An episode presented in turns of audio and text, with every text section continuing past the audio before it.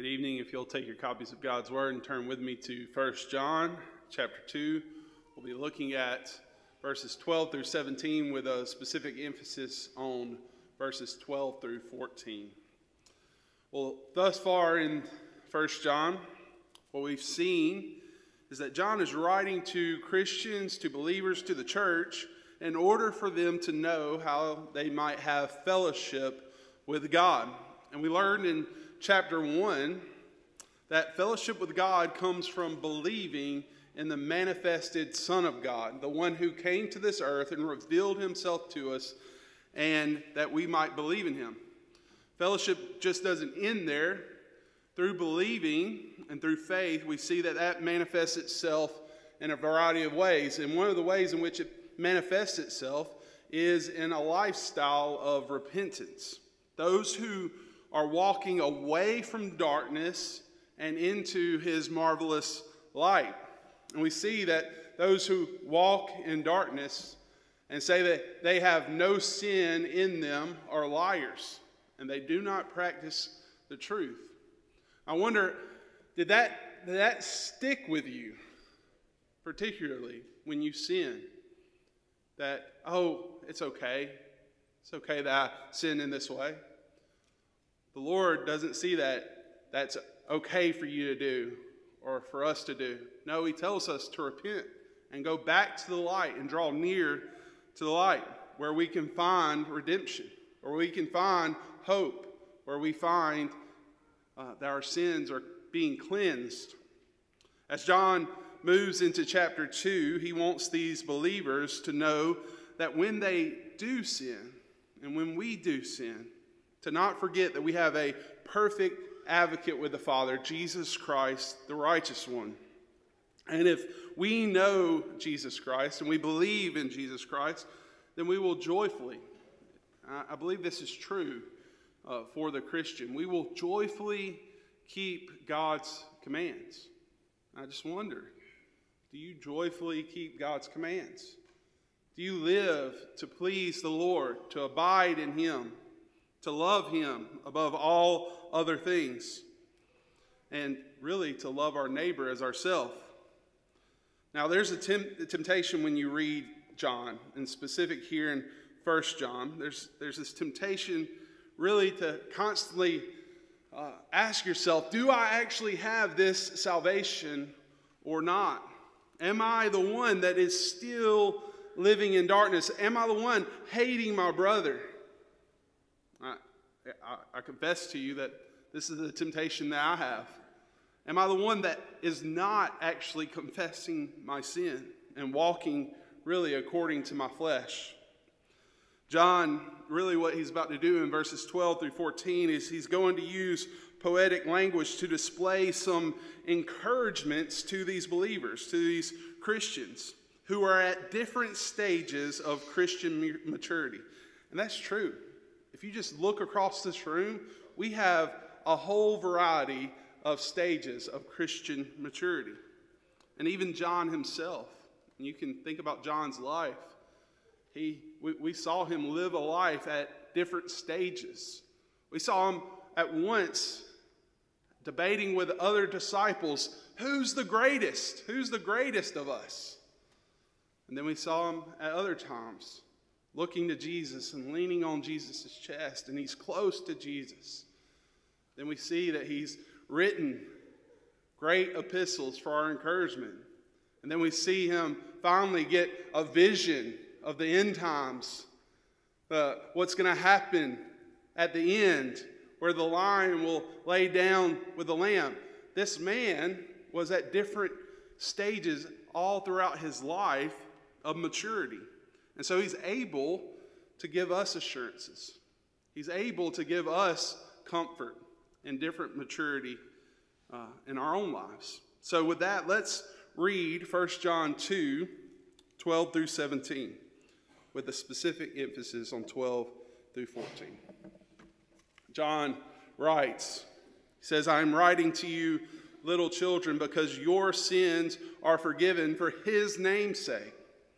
I am writing to you, fathers, because you know him who is from the beginning.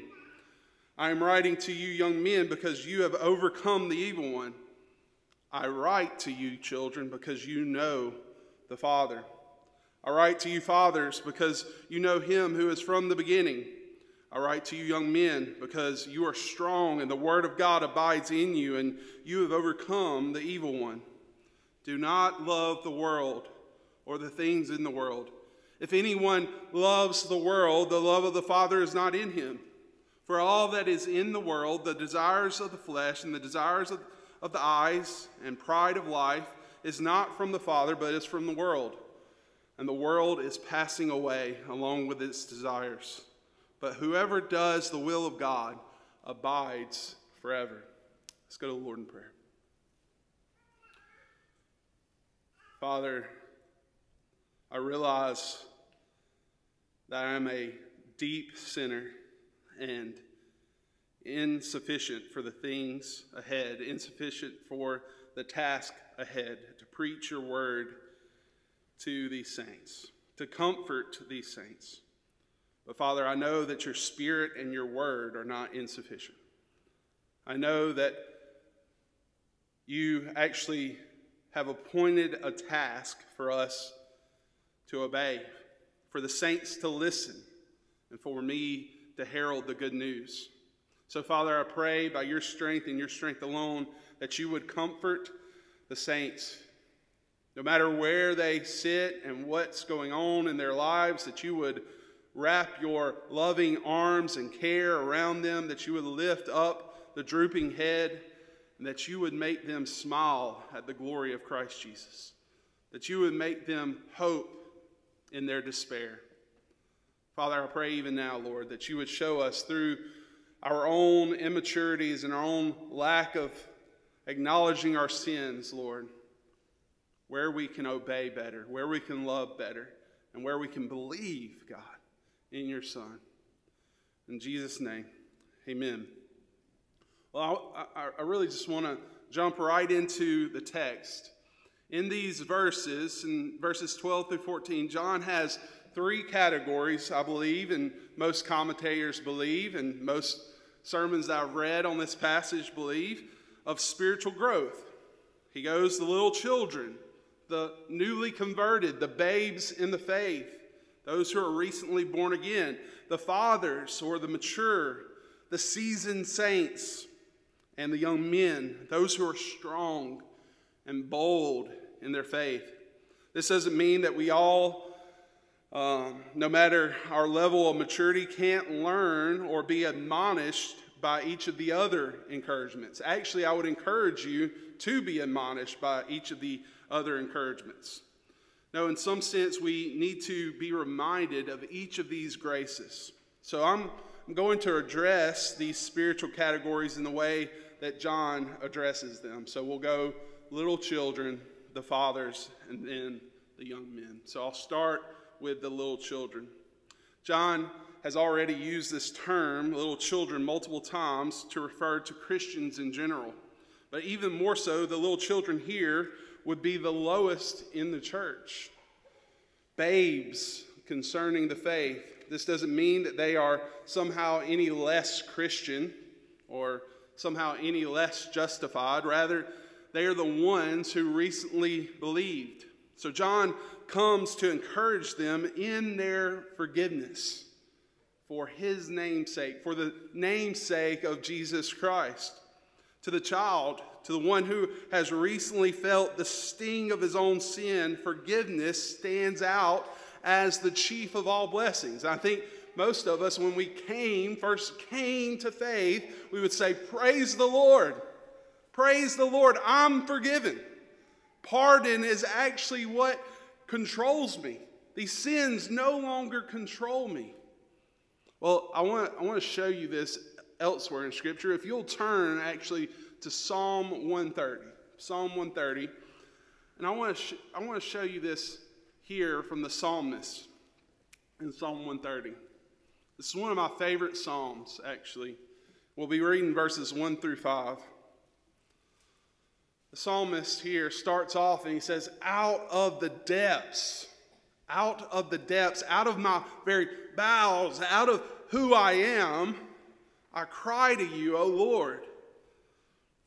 O Lord, and he asks, because he understands his sin, he asks, Lord, would you hear my voice? He understands that he can't actually speak before holy God unless the mercy of God controls him, unless the mercy of God is there with him. Lord, would you hear my voice? Let your ears, God, be attentive to my voice of my pleas for mercy. God, have mercy upon me. Then notice what he says.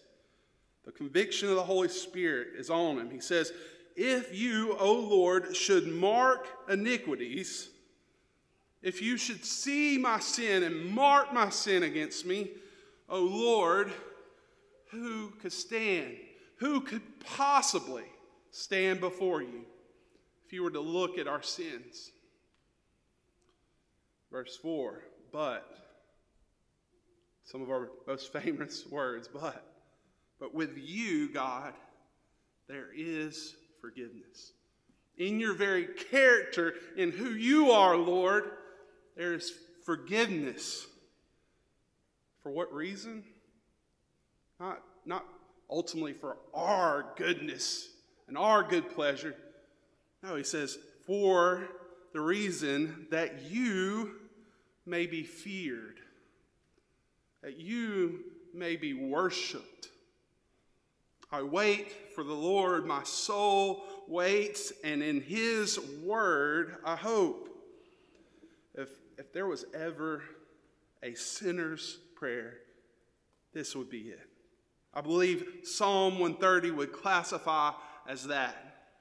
Now, the forgiveness of sins is not a matter of degrees of growth. It is done in an instant and done forever, never to be reversed. The child of God who was born yesterday is not as completely sanctified as he will be. He is not as completely learned as he will be. He is not completely as conformed into the image of Christ as he will be, but he is completely pardoned. He's completely forgiven. He is a full grown saint in the eyes of Christ. Your sins are not forgiven because of anything you hope to be, nor because of anything that you have done. You are forgiven for Christ's name's sake. You see that? First John, you are forgiven for Christ's name's sake. And all the saints of God can say the same. Every single one of us, no matter if you're young or old, I am saved not for Jordan's namesake, but for Christ's namesake, ultimately that he may have all glory and honor and power. Praise be to the one who passed over the sins of Israel and Egypt because of the Lamb, and praise be to the Lord that he passes over our sins because of the Lamb of God, Jesus Christ. You're forgiven.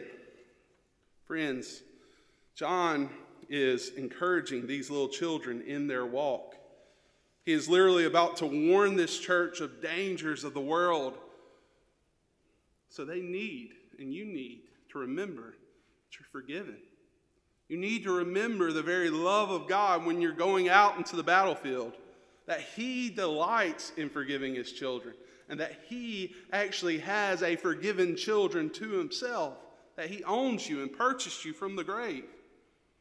Well, if you're not already back in 1 John, I'd like for you to turn back there. John not only encourages the children in their forgiveness, but now I want to show you that he also says to them something in, what, in the way of reminder. At the end of verse 13, he says, I have written to you, children, because you know the Father. Now, some of us in this room may not have ever known our earthly fathers. Some of us in this room may have may even be thinking, you know, I wish I didn't know my earthly father. However, the child of God loves his father. The child of God has to know God, desires to know God, and is actually perfectly known by God the Father. And as you think about when you first came to know God the Father, what were the aspects of his character that drew you to him the most, that you loved the most? Well, I think a lot of us would say, well, I think about Jesus when I think about the Father. And that's actually that's that's kind of right in some ways because Jesus says, if you know me, then you have known what? My Father. Do you love Christ, righteousness, and his holiness? Do you love his mercy and his grace? Christ is the exact imprint of God. So if you know Jesus, then you do know the Father.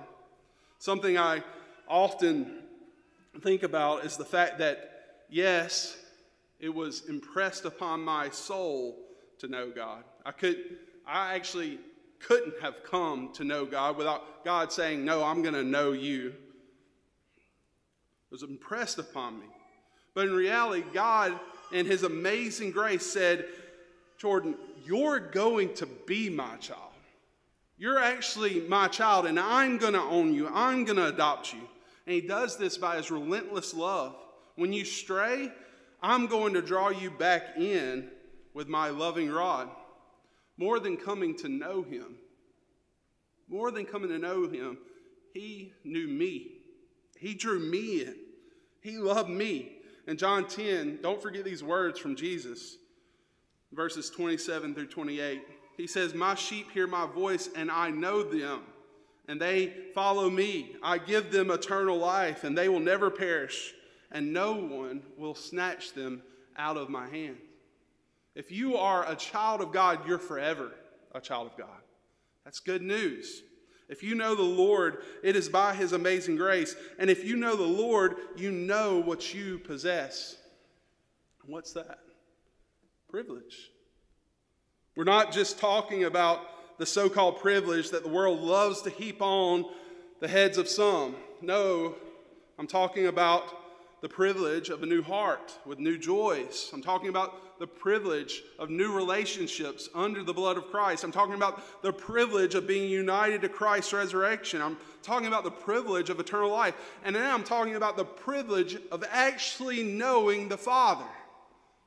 That's a beautiful thing that you have knowledge of the Father. So be encouraged. Be reminded, Christian, of the forgiveness you have and the knowledge in which you possess. Secondly, secondly, John addresses the fathers of the church.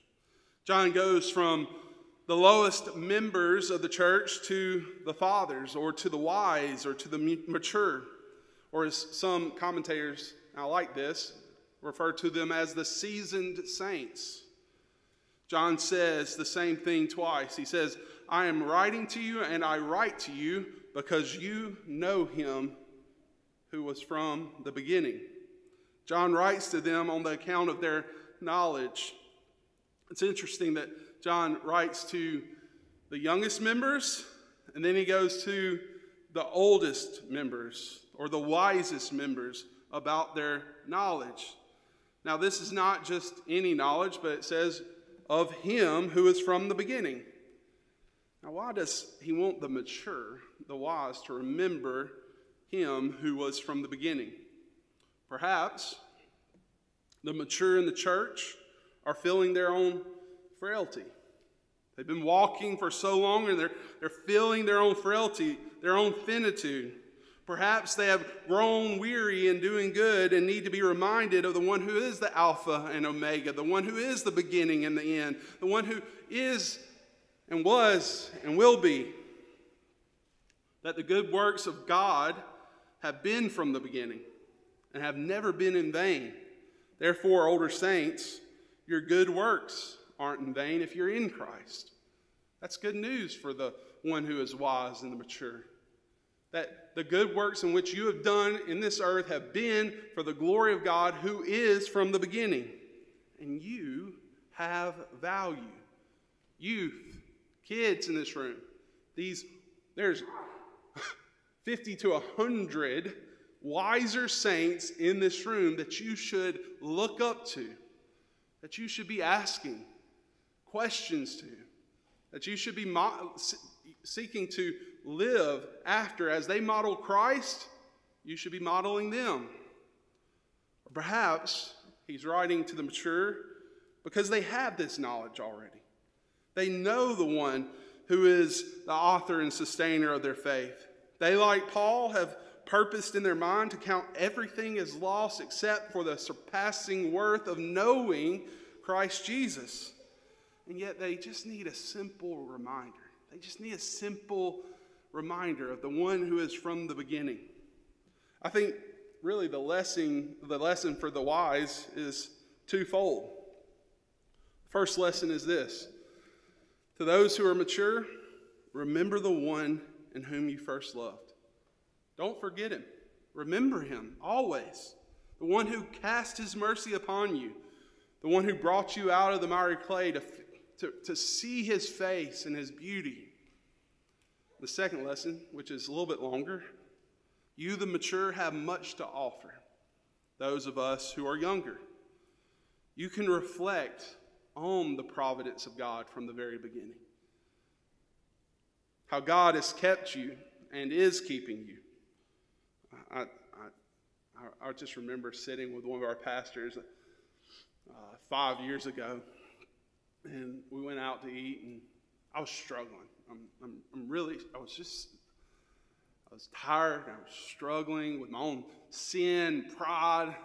I was struggling on with what I wanted and desired, but I didn't yet have. And he looked across the room, and what, what wisdom he said to me. He said, Jordan, this is the providence of the Lord in your life to have you wait for this, to, to have you wait for a good thing, even though you want it now. And when he, when he said that to me, I was sitting back, man, I was humbled. I was like, he's probably right. I didn't want to believe it. But five years later, guess what? He was right. he was right. God's good providence was kind to me then. And I only could see it later on. Like right now, I'm living in the very providence of God, and I want something. But the Lord's having me wait for good reason. And it's His good kindness. I often think about, in terms of this, God's providence, Moses. Moses had a desire in his heart, didn't he, to see the promised land, to go to the promised land. I want this. I want this. God's, God's actually commanded me to lead this nation to the promised land. Uh, I'd like for you to turn and listen to Moses' last words to the people of Israel Deuteronomy 31. He's at the end of his life. And as we read this, and we'll start in verse 2, as we read this, just think about the seasoned words of Moses here. I'm sure his heart was desirous to see the promised land, but the Lord had other intentions. Starting in verse 2, he says, I'm 120 years old today. He's, and, and think about that. He's seen the judgment of God upon Egypt. He saw Pharaoh get covered in the Red Sea. He's seen the mercy of God delivering the Israelites out of captivity. Then he says this He says, He says, I am no longer, Moses, able to go out and come in the Lord has said to me, You shall not go over the Jordan. Look what he doesn't do after that. Doesn't complain. When we what a wise older person, right? He's not complaining here. He says, The Lord your God himself will go over before you. He will destroy these nations before you, so that you shall dispossess them. And Joshua will go over at your head. And the Lord has spoken. And the Lord will do to them as he said, as he did to Sihon and Og, the kings of the Amorites, and to their land when he destroyed them. And the Lord will give them over to you, and you shall do to them according to the whole commandment that I have commanded you. Then, verse 6. I believe these verses can only come from a wise man who has known God from the beginning what he tells Israel, he says, Be strong and courageous. Do not fear or be in dread of them. Don't be in dread of this enemy. We've seen God conquer greater enemies. Don't be in dread of them, for it is the Lord your God who goes with you. And he says those sweet words, right? He will not leave you nor forsake you. That's coming from a man who has known God from the beginning.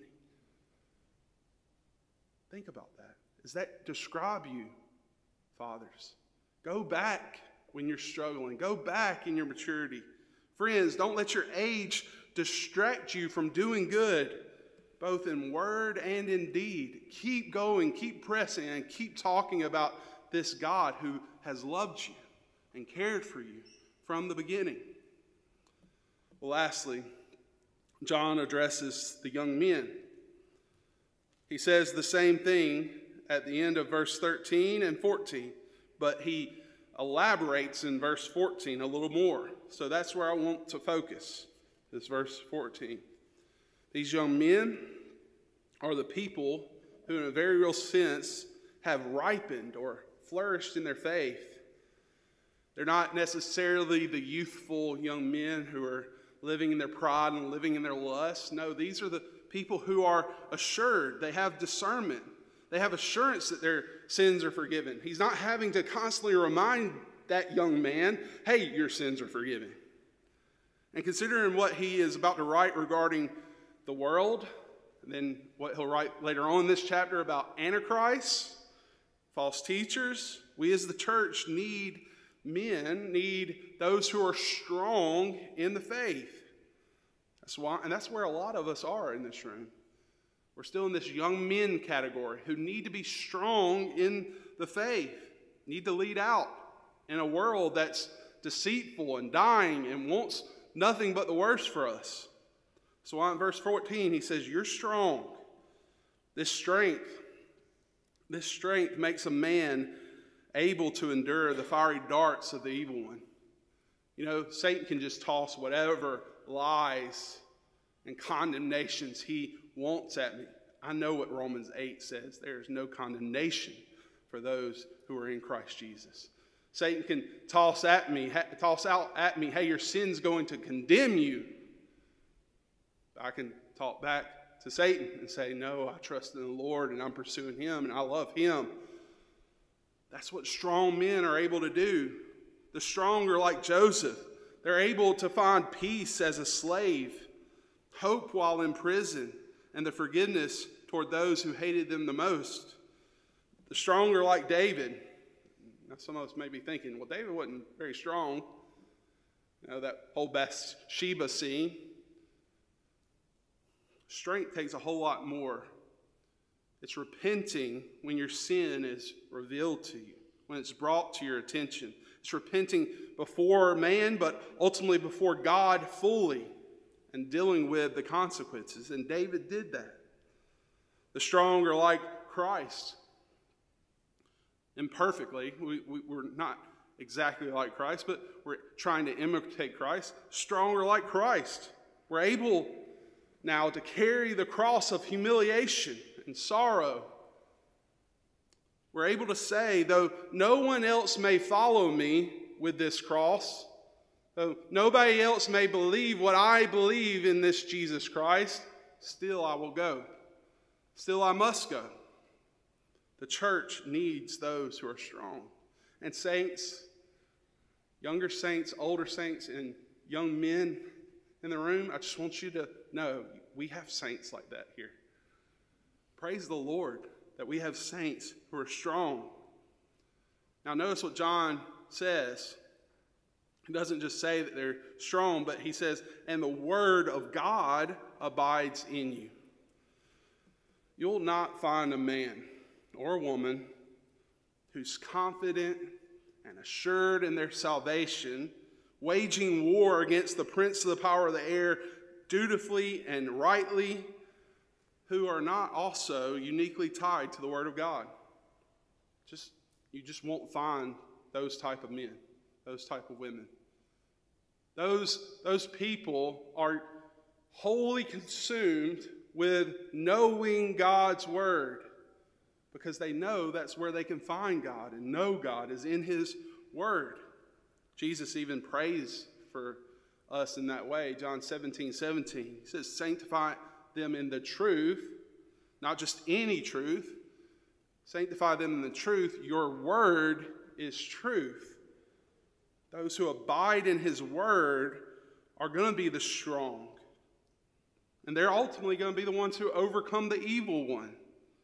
These men in whom John is writing to are not only carrying with them this belief, this stern belief, but they're carrying with them the sword of the Spirit, the Word of God. It's on their minds, it's on their hearts. Uh, they're not easily swayed from this word, they know it, it's their foundation. I love this quote from Spurgeon. He says, Many books are in my library, and they have now become behind me. They're past. They, in their own way, were good ones. I enjoyed them. And so were the clothes I wore when I was 10. I've outgrown them. No one ever outgrows the Scripture. The book only widens and deepens over time. I wonder if that's true for you, Saint. Has His Word only widened and deepened over time? Is His Word consuming you? Is it your heart? Is it, where, is it what drives you? Is His voice through His Word driving you to holiness, to loving Him, to being assured? Beloved, the closer we grow to Christ, the closer we must grow to His Word. His Word is His foundation. It's the only foundation we must fight the flesh with, the world and the devil. It's His very Word. Jesus says that He is the Word, which was from the beginning. That brings us to this final statement He says in both 13 and 14. It says, And you have overcome the evil one. In former days, we were unable. I think this is true for most of us, and we would all say that we were unable to really discern good and evil. Now we not only have discernment regarding right and wrong, but we have the ability to overcome, to be victorious. Remember, we were once sons of disobedience, children of wrath. We were unknowingly, back then, the, the evil one's slaves. We once slept safely in his arms, Spurgeon says, trusting his words and loving his counsel. He was our closest friend. The people, however, who have come to Christ see the evil one as a fierce enemy. He now only has the power to tempt and to assault us, but not to own us. We are not his. Sure, Satan is strong, but Christ is stronger. Sure, Satan is charming and deceitful, but Christ and his truth come so radically into our hearts that we must change.